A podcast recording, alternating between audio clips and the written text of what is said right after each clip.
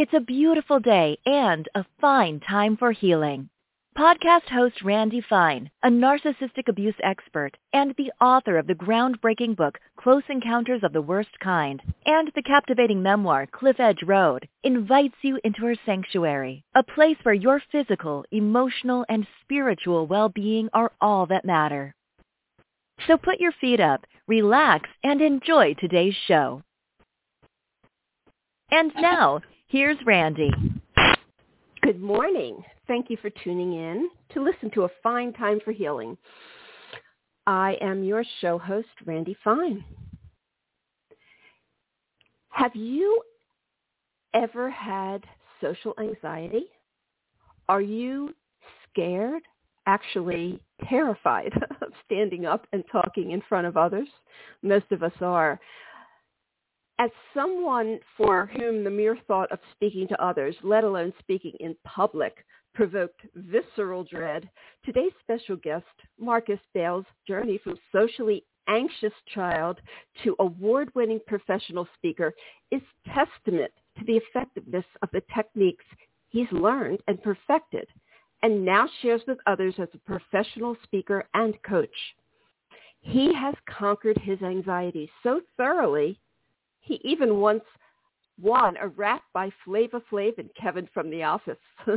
His upcoming book, Don't Shut Up, a collection of stories and advice on how to overcome social anxiety, which just came out, is a compilation of Marcus's own experience growing up with and eventually overcoming debilitating social anxiety, as well as tried and true tips and techniques for anyone struggling with this incredibly common disorder.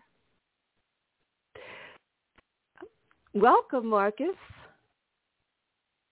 Hi, Randy. Thank you so much for having me on today. Oh, it's my pleasure. Thank you for being my guest. Uh, okay. So, so just so we can really relate to you, tell us about your past and, and tell us what um, difficulties you had as a child? Absolutely. So as a child and, and even still a little bit to this day, uh, I've suffered from severe social anxiety my entire life.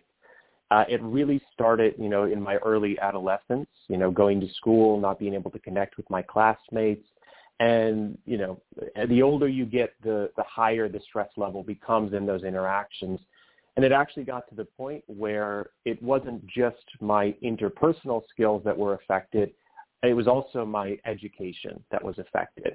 And my, my speaking became so bad and I was so nervous to speak in front of others that I couldn't read out loud to my classmates or to my teachers.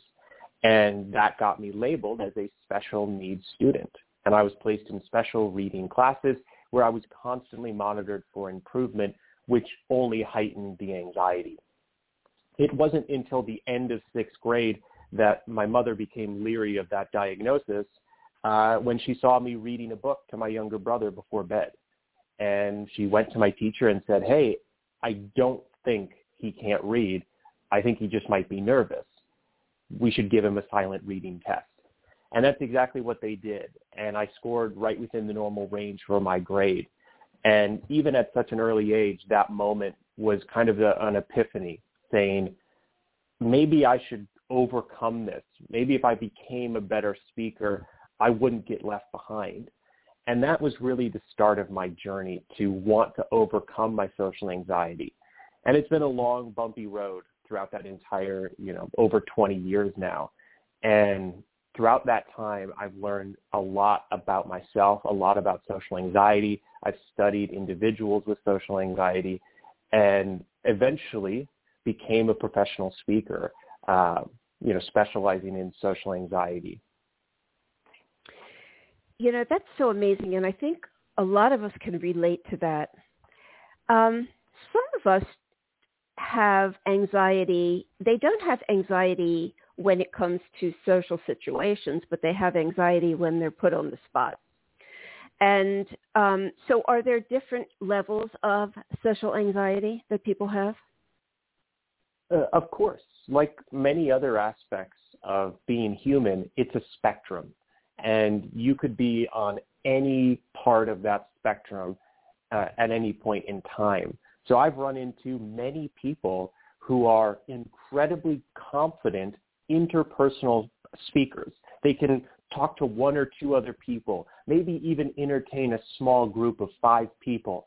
But the second that they're put in front of a large group, 10, 15 people, and they're the center of attention, they freeze.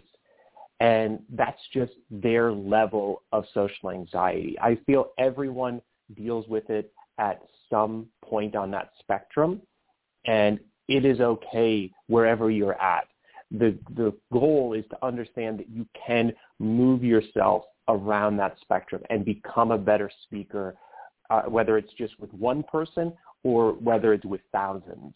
So being able to understand that though maybe you are confident with, you know, interpersonal communication, if you have those same fears in large groups, that is still a form of social anxiety, and there are ways to get better.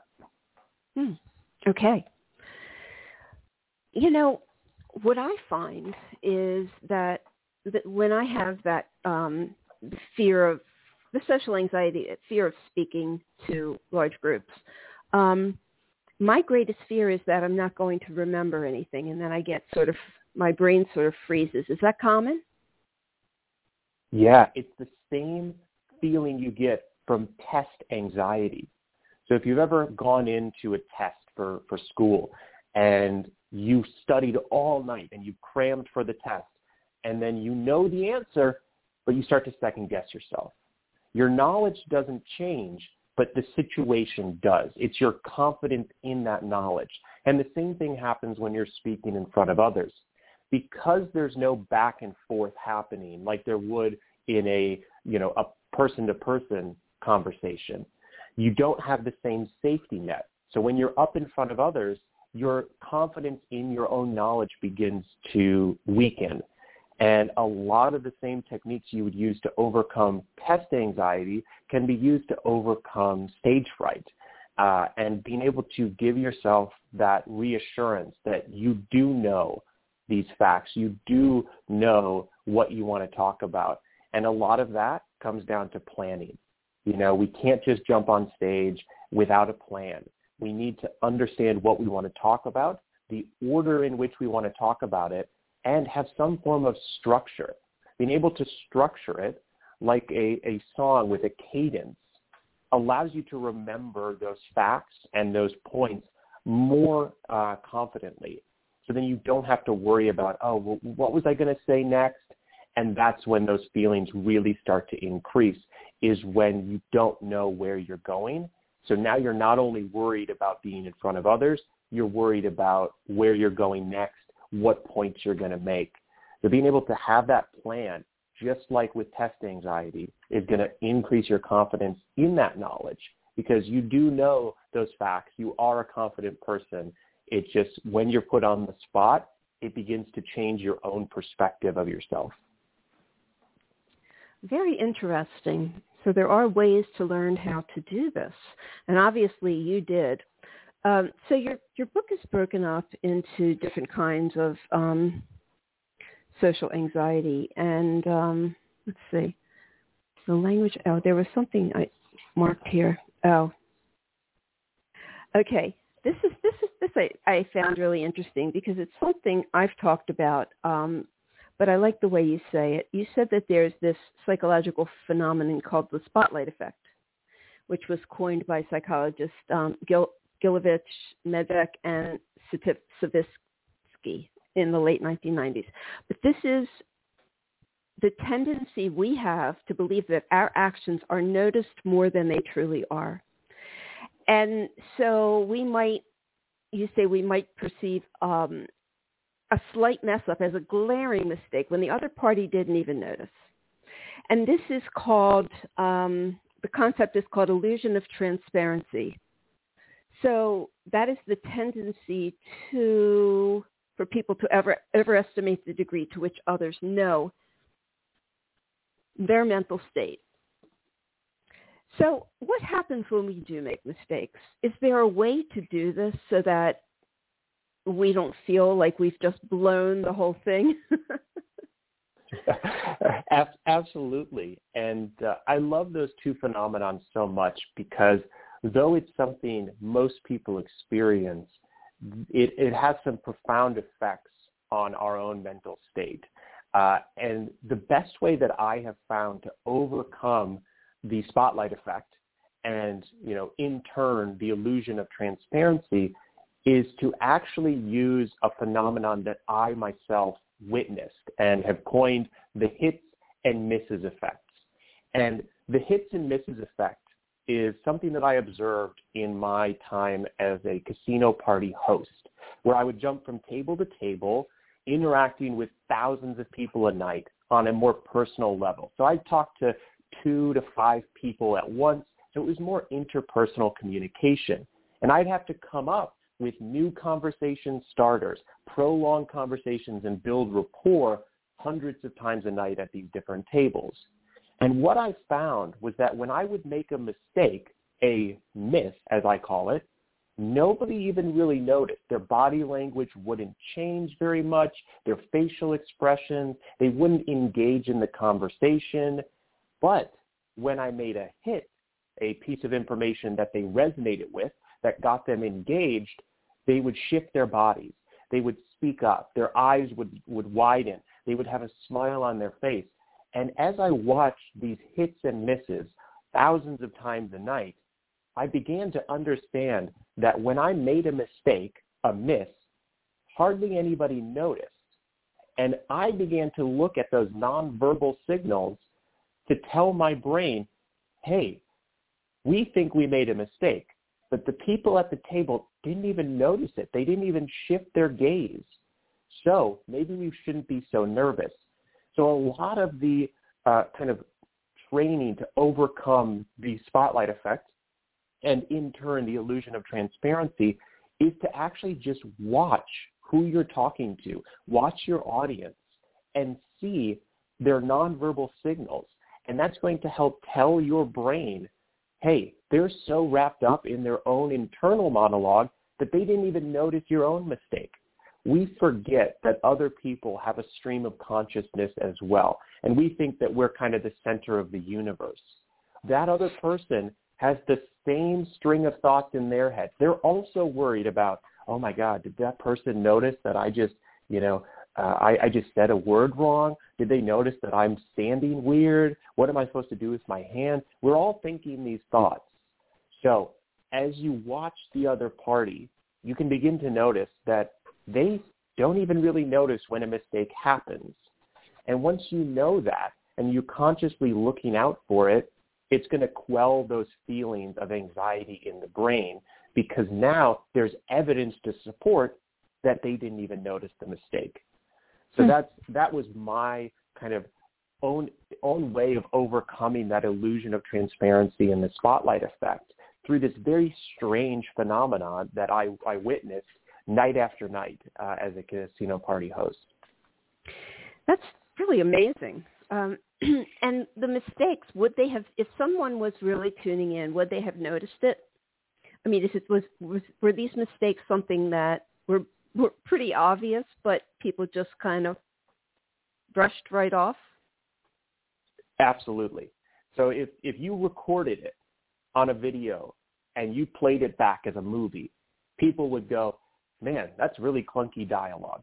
That was a really awkward, but we forget that life is not a movie.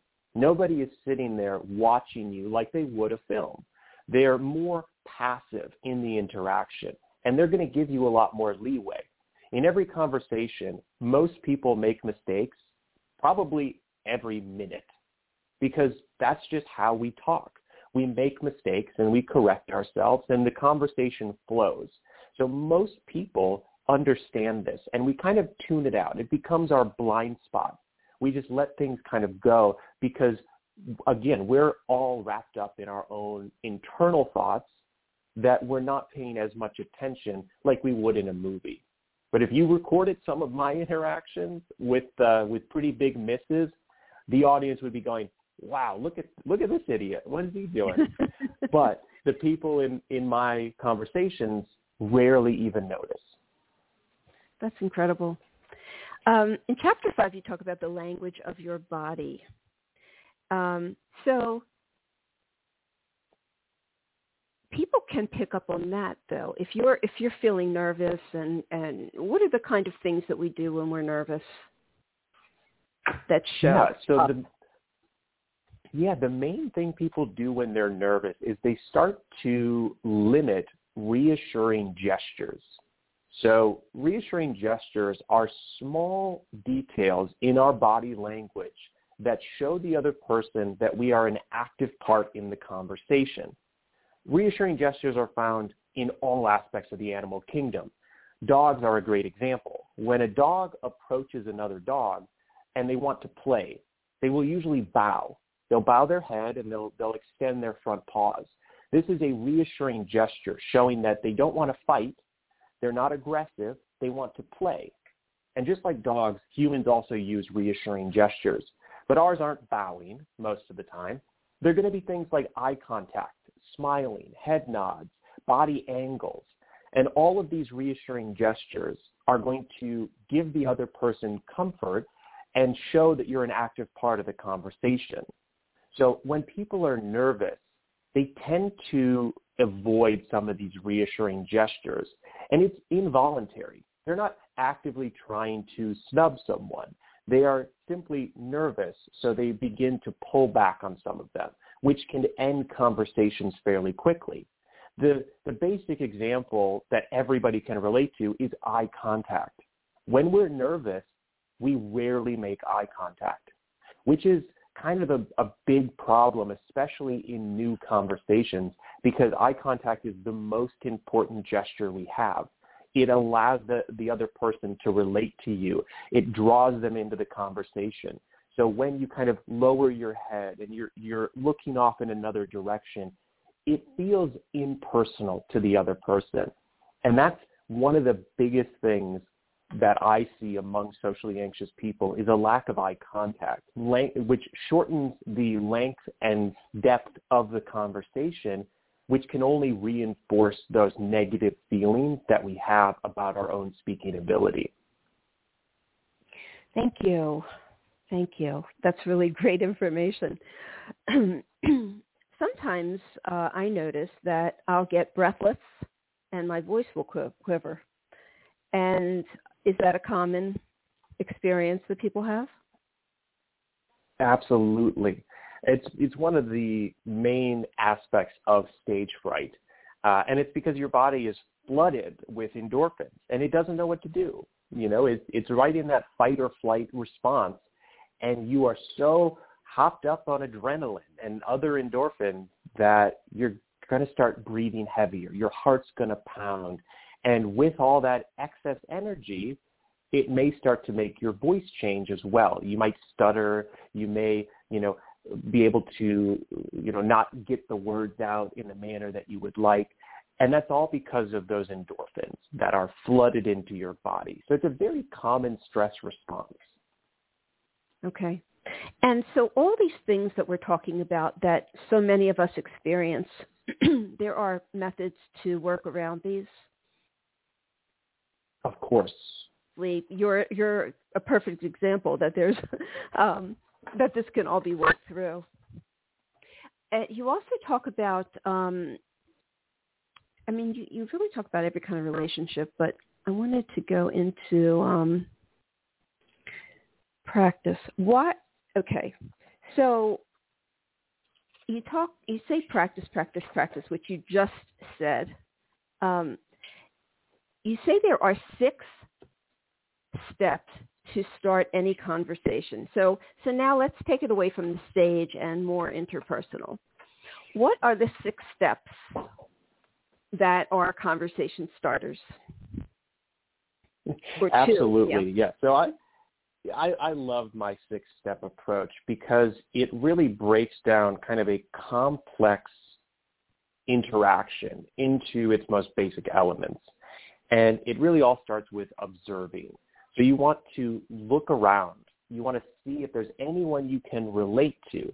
Because starting a conversation with someone that you know nothing about is a lot more difficult than someone you can find a small aspect to relate to. So observe, look around, especially if you're at a, a larger gathering, like a party, a work function, a conference. Look around and see if you can identify with anyone. Once you see a, a group or a person that has an identifying characteristic, maybe they're wearing a shirt with your favorite band on it. That could be your in. So step number two, after you have observed, is to find your in. An in is a piece of information about the other person that you can relate to. It allows you to enter the conversation, hence why I call it the in. So for this example, let's say they're wearing your, fa- your band uh, t-shirt. That's your in. You now have a piece of information that you can enter the conversation. Now that you have your in, you can create your empathic statement. An empathic statement comes from the root word empathy, which is to share the feelings of others, which is exactly what we want to do when starting a conversation. You want the other party to feel like you understand them, even if at a basic level. So when you create that empathic statement, it should usually use them as the subject and be, you know, maybe like a compliment on that in that you found. So for this example, you're going to approach and you want to talk about their t-shirt. You could say, hey, I love your, you know, Nirvana t-shirt. Uh, and they're, they're going to say, oh, awesome. Do you like the band? Or, you know, whatever they might respond with. So the next step is to listen. After you deliver, you're going to listen to their response. And this is going to give you more information that you can use throughout the conversation. So let's say you go up, you deliver your empathic statement. I, hey, I love your Nirvana t-shirt. They say, hey, yeah, it's my favorite band. Now you know that it's their favorite band. You also like Nirvana. It's time for the final step, which is to create a personal question. So you've already opened up the conversation. Now you want to keep it going. You want to keep that momentum. So instead of just kind of generally talking about vague subjects, you can ask them a personal question that's maybe a bit more than, hey, how's the weather today? So in this, we know that, uh, that Nirvana is their favorite band. So let's ask them a question that is personal to them. You could say something like, oh, what's your favorite song? Now they can respond with something a bit more insightful than, oh, how's the conference going? How's the weather? They've, they've opened up to you with even more information. And now the conversation is flowing. You know a little bit more about them, and you can keep that momentum going. So I find that if you can get through those first six steps, the conversation can then begin to flow naturally because you're on common ground. So those are my kind of six steps to starting any conversation uh, in, in, any situation. I think they're real. That's really practical information, um, really good information, it, because it is hard to start conversations. I mean, I don't have trouble with that um, in social situations. I don't have problems with one-on-one or anything like that. Um, you know, but a lot of people do. A lot of people don't know where to begin, and they just kind of stand around and feel like you know, like a wallflower, like and and they stand, they feel like they stand out. They're so obvious because they're not mingling. Um, so I think that's really, really good advice. Uh, in chapter four, you talk about likability. so you say, what you might be thinking, what if I try all this stuff and people still don't like me? Okay.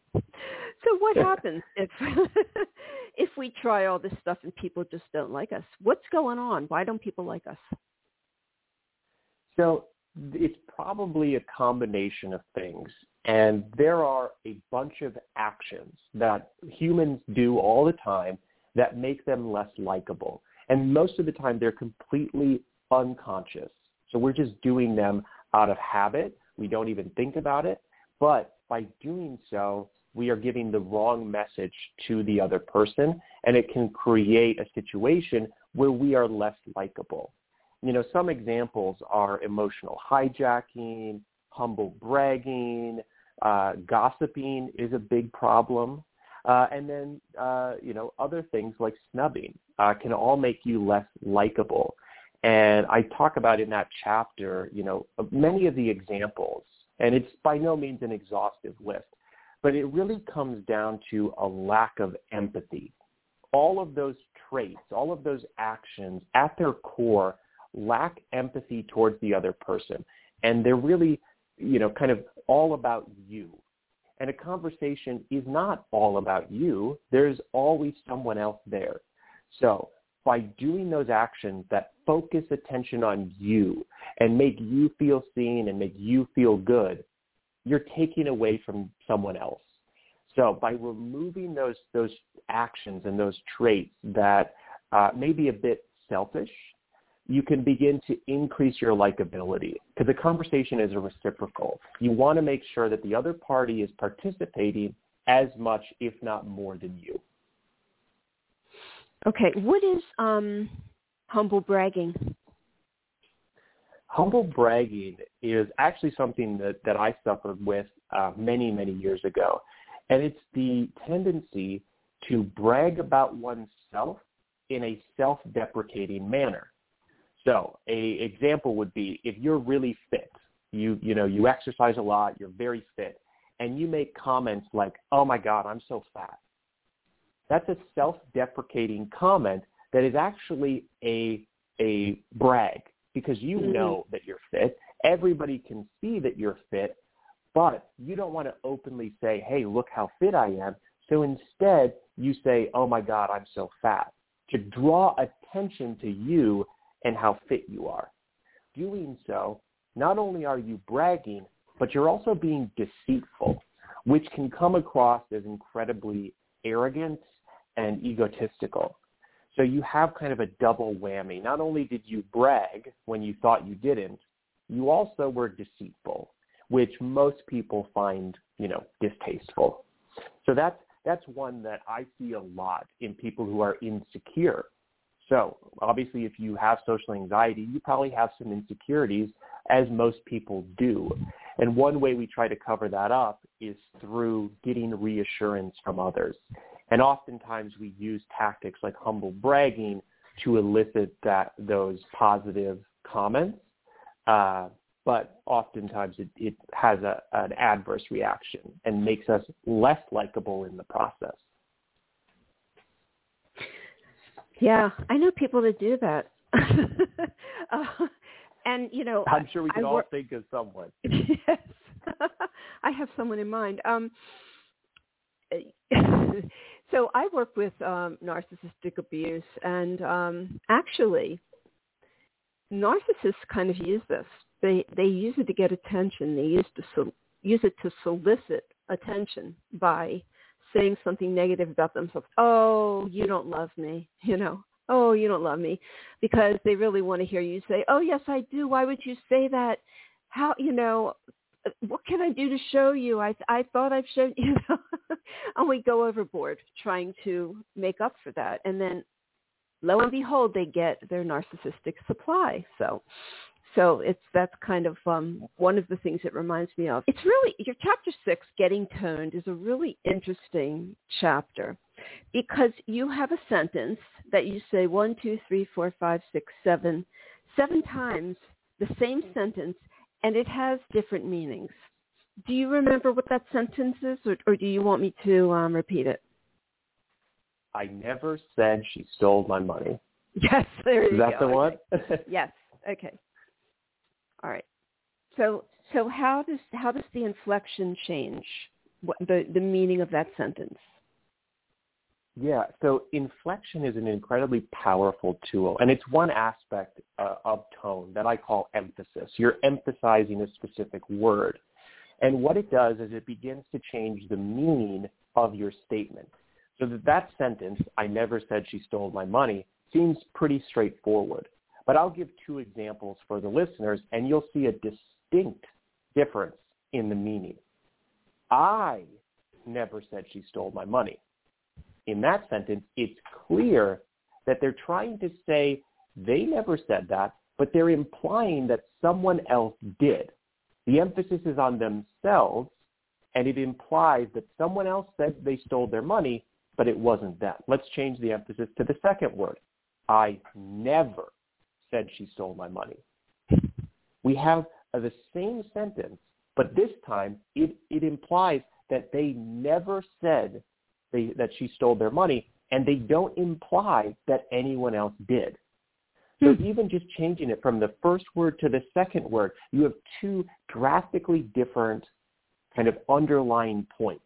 The first sentence is saying that somebody else said it, and the second is saying that nobody ever said it. And the third sentence, you emphasize said. So I never said she stole my money. So in other words, um, that's kind of gaslighting, you know, because if you have said it, you know, I never said that. Exactly. Um, and, mm-hmm. and so on and so forth. You know, each one giving a different meaning of the same sentence. Mm. Very cool. That's, that's so cool. Um, let's see. Everything is okay. So um, you talk about funny versus serious, formal versus casual, respectful versus irreverent, enthusiastic versus matter of fact. Where would this apply in conversation? Yeah, so all of those are aspects of what I call uh, the the underlying intent of the conversation. So it, it's actually a, a famous study uh, done by the Nielsen Norman Group, and it was looking at software user interfaces and the tone that was used in them. So each one of those, each four, is a different dimension of tone, and then they have you know six opposing sides. So when we're looking at the way we word something, the words that we choose, we can make something funny or serious. We can make it formal or casual, respectful or irreverent, and enthusiastic or matter of fact. And then we can choose any combination of those six to create a sentence. And that gives an underlying intent of our words, uh, which kind of culminates with the other aspects of tone to give a give the clarity of our message. Hmm. Okay, this is so interesting, Marcus. um, you you've obviously studied this for years. I mean, you really have kind of every detail, every every little um, bit of this topic. You, you know everything. Um, so, why is it important that we improve our speaking ability. Um, should we all really work on this? Absolutely. And the number one reason is to improve the quality of our lives. And whether you want to learn to speak to thousands of people or you want to learn to just speak to one, having better communication skills improves your life in so many different ways think about how many relationships you have that could be better with better communication skills, whether that's with family or friends or, or maybe relationships with romantic partners. The better the communication, the more freedom you have to express yourself properly, the better those relationships are going to be. And as we all know, it is the relationships we have throughout our lives that really make it worth living. Not all the stuff we have, not the hours we put into our work. It's the people we meet along the way. And you can create better relationships, better conversations, and better experiences when you become a better speaker, even if it's just small incremental milestones like I did for the, you know, for the last couple decades. And as you do so, you're going to find that there's more opportunities. There's more uh, fun experiences, and there's more happiness that follows when you become a better speaker. So a lot of people think, well, I don't need this book. I don't need to become a better speaker because I don't want to progress in my career or I don't want to become a professional speaker. But they're kind of missing missing the real point. And I talk about it in the last chapter. And that is when you become a better speaker, you become happier in the process. Mm. Well, that makes sense. That makes a lot of sense. Does, does do these um, techniques require open-mindedness? Because I can I can I can imagine that someone who is judgmental would have a very difficult time connecting with someone else. Yes. So obviously, you're going to have conversations with people that you disagree with or that you don't like. And being open-minded to new experiences, to new conversations is incredibly important. And it's also important to be open-minded to new techniques. You know, we often get stuck in our little rut and we say, oh, no, I'm, I'm okay right here. I don't need to get any better. And that is also, you know, kind of a, a limiting factor. So being able to overcome those kind of biases and those ruts is incredibly important to become a better speaker because you need to have that open mind to go out and actually have those conversations, to give those presentations, and to be open to the things that I recommend uh, in the book, which can sometimes be difficult, uh, you know, especially if you're not willing to do so. Like anything else, if you, you know, when people say they want to quit smoking, it has to be something they want to do. You can't tell someone else to quit. They have to decide on their own. And the same goes for becoming a better speaker. You have to want to get better and you have to have an open mind to do so. Mm, okay, yeah, that makes sense. That makes sense.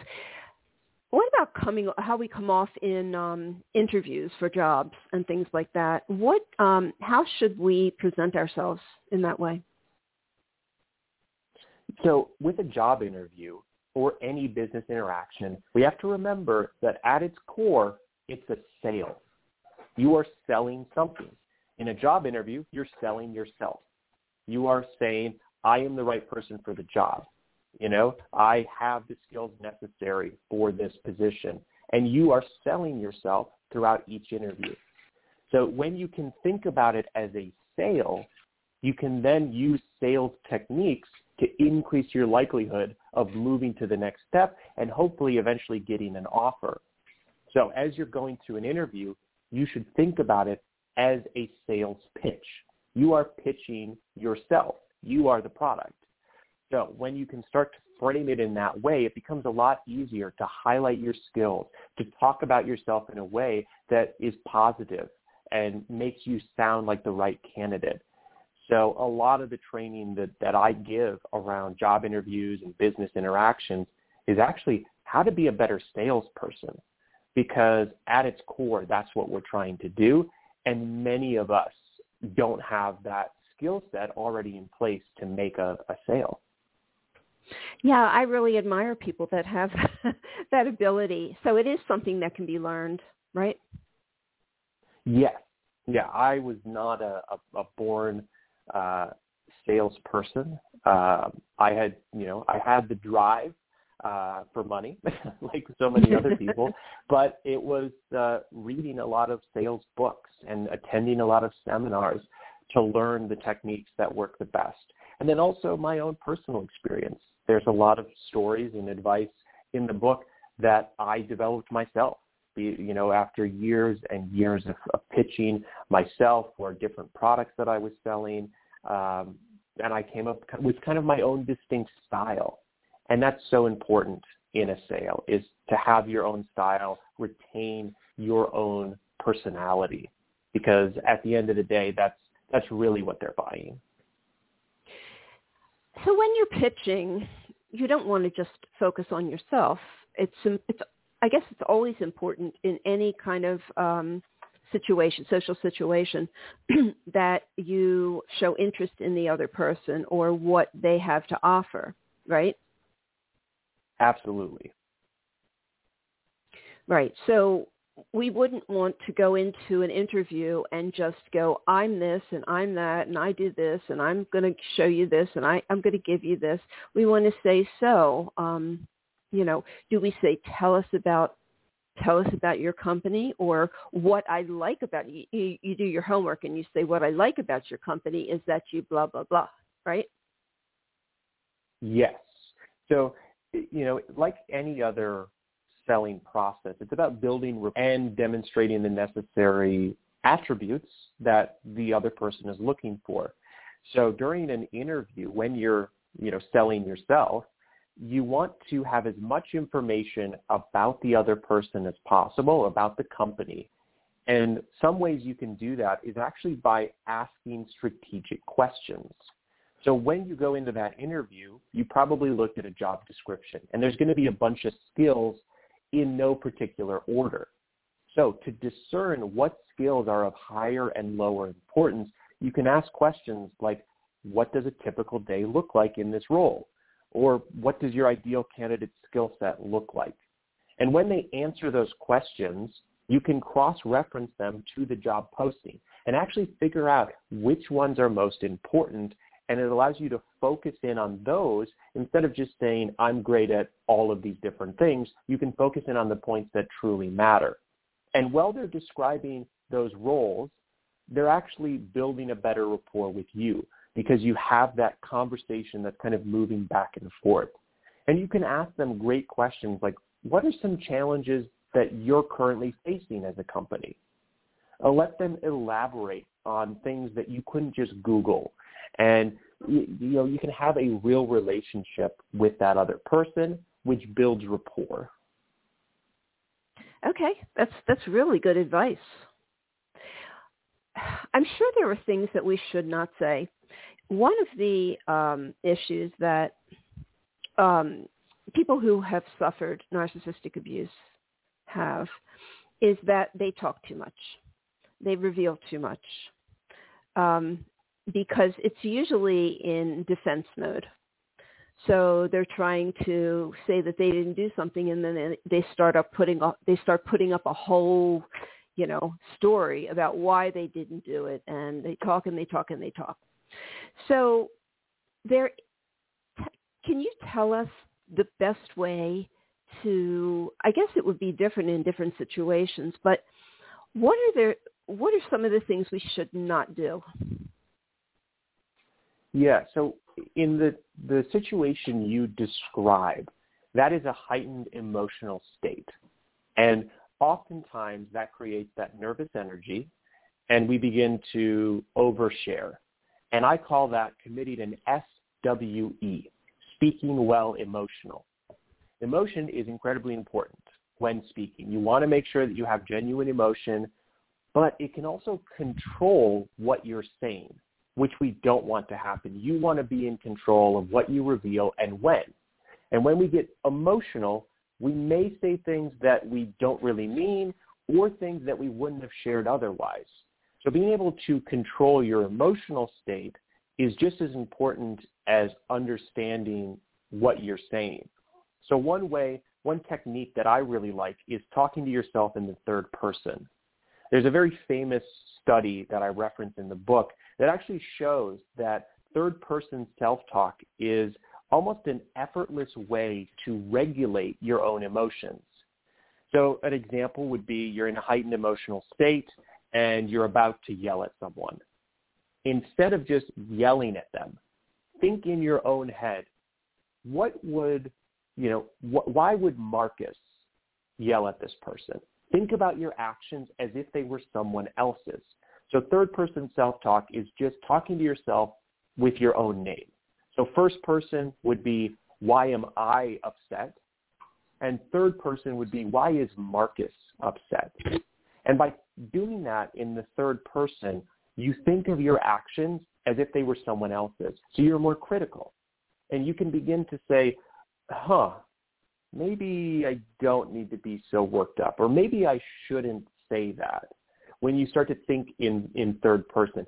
It also begins to occupy your brain. When you're using that kind of cognitive gymnastics of thinking about yourself in the third person, you're focusing less on the heightened emotional situation in front of you. So you can begin to relax and think about your words more strategically. So I always recommend not not committing an SWE because you can say things that you might regret later. And as we all know, you can't take words back. So true. Should we pause when we feel emotional? should we yes. should we always take so a pause? While you're, mm-hmm. yeah, while you're going through that uh, you know, third person self talk, it's okay to pause. We often think that pausing during a conversation, or worse yet, a speech, is some sort of cardinal sin.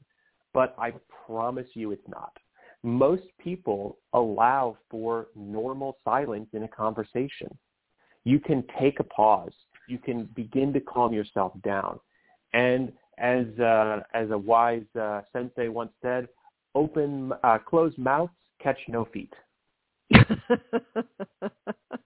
Love that. That's great. Oh, I love that. um, what's the difference between macro? Well, you have chapter sixteen, macro versus micro. What what is that? What are you talking about? Yeah. mm-hmm. Yeah, so there's different levels of conversation. A macro conversation is large format, public speeches between you and 10 to 10,000 people, maybe more, where you are the center of attention. It is on a macro scale. A micro conversation is those interpersonal interactions between one to five other people where it goes back and forth and you have that reciprocal. Think of chatting someone up at the coffee shop. That's a micro conversation. Now, let's say you've got a presentation for work in front of the whole company. That's a macro conversation. And because the situation is different, the way you approach it should also be different because there's different levels of stress and there's different ways of communicating because of the different styles that you need to, to kind of bring in to that situation and the different rules that are at play.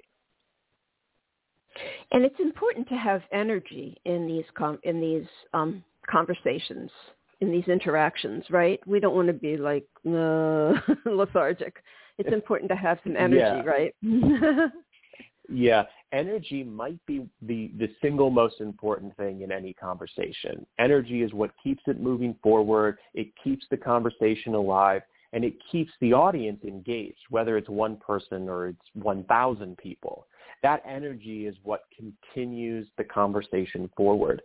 And most people think of energy as like excited energy, where you're kind of very loud and you're and you're super happy and excited. But energy could also be crippling sadness. It could be joy. It could be uh, lethargic. It could be anger. Energy is everywhere in all of these different emotions. And by having the energy to convey those properly, you can continue the conversation moving forward. So being able to understand how you transfer that energy to other people is very important. Um, and I, I talk about it a lot in the book of how you can begin to transfer that energy because that's kind of the goal of, of most conversations is to transfer that energy to the other person. Okay, good. Yeah, that would that would be that would make sense. We, um, yeah, because people pick up on our on our energy even when they don't even realize it. So it's yeah, we want to bring the best. What is the best way to um, engage an audience when you're first starting? So, like, say you, you're up on the stage, and ha- what's the best way to engage the people so that they get really excited about what's happening? A great question. So right away, you want to enter confidently. How you start your speech is often how it will go for the duration. So entering confidently with your head held high, your shoulders and your back straight with a big smile on your face, that's going to immediately draw attention in. So you've got that confidence as you walk on stage and the second you pick up that microphone, whatever you're about to say should be interesting. So you want to start your speech on a confident, interesting note just like you would with a book or a movie. How it starts is often going to give a look into the rest of your speech. So if you kind of walk up with your head low, you grab the mic and you say, hi, I'm Marcus. Today I'm going to be talking about this. That's not going to get their attention. But if you walk in confidently, you start with a joke or you start with a really interesting question, that brings their attention in right away. And while you're doing this, you want to be making eye contact. And a lot of times people think that eye contact in these large groups is not as important. But I would argue that it's almost more important. Because there's this sea of people in front of you, You need to build a relationship with each one of them. And you can do that through eye contact. So as you sweep the audience, stop, pause, look directly at someone. That brings them into the conversation, makes it feel more personal. How long does it take for someone to learn how to do all this? I mean, it, you obviously did it, like you said, you did it over years, um, little by little. Um, do you do do you do one-on-one um, education, or or you know, do you train people? Yes. Uh, so if if someone does want one-on-one coaching, uh, they can reach out through my website, thespeechadvisor.com. Uh, so I do one-on-one, I do group training, company, and uh, you know large format conferences where I'll do an hour of, of speaking on you know how to get better as a speaker. Um, so that's one way that that I try to help people, and the length of time that it takes varies. It all depends on your dedication, and it depends on the resources that you have available. For me, it took a long time because number one, I was very young when I started this journey. So I didn't have the mental capacity to really understand these subjects on a deep level. I also didn't have the resources. I had to go and find books on my own. I had to kind of go and watch things by myself. So being able to have, you know, kind of a, a, a collection of stories and advice like my book will kind of jump you in the line. You'll you'll get a head start right away. And then if you're dedicated, you can start to put these principles into practice fairly quickly. They're they're tangible things that you can do right away. They're not those vague kind of pieces of advice like, "Oh, be confident." No, they're the actual real world techniques that you can go out and start using today. And you'll feel the effects fairly quickly. And as you get more positive interactions, you're going to build that confidence. And the more you do it, the better you're going to get. Well, that's really encouraging because um, I think so many of us would like to be able to do that. I mean, I know, you know, I could be speaking a lot more than I am, but I prefer not to because I get so nervous. but um but you know, listening to you, it's really it makes me very hopeful that I could change that. And what's um, what's different about what you teach and what like Toastmasters would teach? What is the difference between that? I try to be more personal. I obviously suffered from severe social anxiety as a kid, and I still have a lot of anxiety today. And being able to understand where someone is coming from and understand the struggles, I think gives me a unique approach to overcoming it because I've been there. You know, a lot of people, nothing, nothing wrong with Toastmasters, but a lot of people who are in that organization, they've always been very confident. They were, you know, kind of born ready to be professional speakers. So they, they may lack some of that same personal experience that I have, and I can relate to my my clients a little bit more in that way. I also try okay. to back everything up with science. I'm all about evidence. I don't want just, oh, well, I did it one time and it worked for me. I want to know what's actually happening on a scientific level that makes these tips valid. And I obviously reference dozens of scientific studies in, in my book to back up my claims. Um, and I think that's the real differentiator. Mm. Yeah, that sounds like a much better way to do this. And uh, you know, if you if you don't have that kind of background, if you if you don't if you're not a speaker, um, and you just want to tone it up, you know, but with you, you learn all of the aspects of how to do this. Marcus, it's truly amazing that where you came from and, and where you are now. I mean, it's I mean, you must look at it and think to yourself, I, I would have never imagined this. um, yeah. Yes. Yeah, there are many times where I'm standing in front of a crowd and I go, what am I doing here? What, why, how did I get here? Um, and I, I, I tell some pretty funny stories in the book about moments just like that. is it good to tell stories when you're talking in front of uh, of, of an audience? Oh, 100%. A personal story is going to resonate with people way more than kind of a generic example. A story allows them to connect with you. They feel like they know you a little bit more and they might be able to relate to it. And now you have something in common. And every relationship is built on common ground. So being able to relate to other people through stories, I think is an incredibly powerful conversation tool. And it's something that we all love to listen to as well. I love to tell stories pretty much as much as I like to listen to them because you get to learn, you get to go on that, that ride or even just a little bit with that other person. Is vulnerability something that we want to show at all? I mean, because I know we want to come off confident, but does vulnerability come into this at all? Yes. So vulnerability is part of being human. And there's, again, another very prevalent psychological phenomenon called the pratfall effect. And the pratfall effect says that when you make a mistake, it humanizes you in the other person's eyes and actually makes you more likable. So by making a mistake, it actually makes you more likable. So when you have a little a little mistake, you, you trip a little bit. Oftentimes in social situations, you'll see that the other people, they don't judge you. They'll laugh, but it makes you more connected to them because they realize, oh, they also are a human. They also make mistakes. They are vulnerable. So when you open up, when you have those real conversations, you build deeper connections than you could ever if you build up this wall. People kind of have the fallacy that confidence is that impenetrable, kind of dark and brooding. They're standing in the corner and, you know, no one really knows too much about them. But I would argue that true confidence is the ability to not care when those things happen, when small mistakes, when you're vulnerable.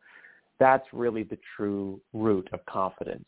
I mess up all the time. And I will call it out in front of hundreds of people. But I own it, and that makes me even more confident to those individuals because they say, wow, it takes real confidence to admit that you made a mistake. Yes, it does. But I think, you know, I use vulnerability a lot in, in my work because I think it really helps people when they feel like they're not alone in their situation and they feel like I really get it. Um, so I share a lot of personal things.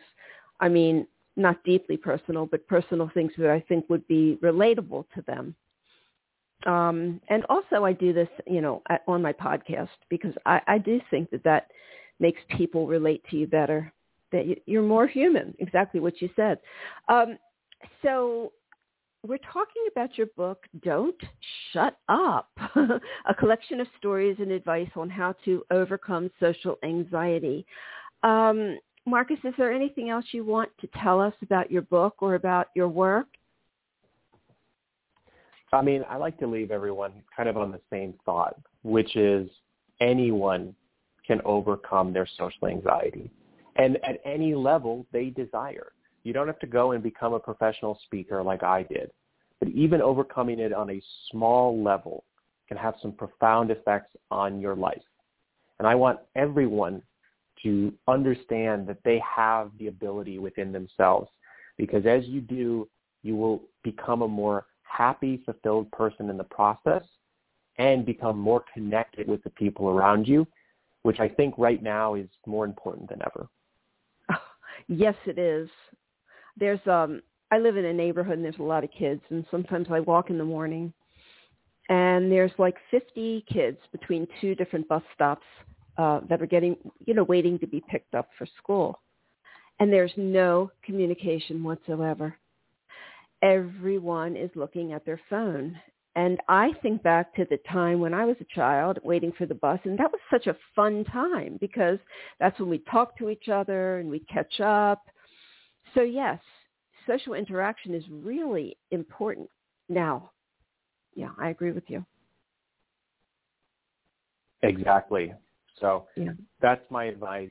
Even if you just do it on a small level, mm-hmm. when you open up to the people around you, your your life becomes exponentially better. Yes. Wow. This is so this was really, really amazing, Marcus. Um, thank you for sharing all this with us. And um, I encourage all of you to pick up a copy of Don't Shut Up um, and, and dive in and start seeing where you can improve the way that you communicate with other people. Um, and if you are looking to do more, you know, if you want to be a speaker, or something like that, Marcus is your man. so um, I thank you so much. This was really wonderful. Well, thank you so much for, for having me on. The book is out now. It's available on Amazon, Audible, iTunes, and Kindle. Um, so if you want to pick up a copy, uh, I appreciate everyone who does so. Okay. Well, we'll promote that. Thank you again, and have a wonderful day. You as well.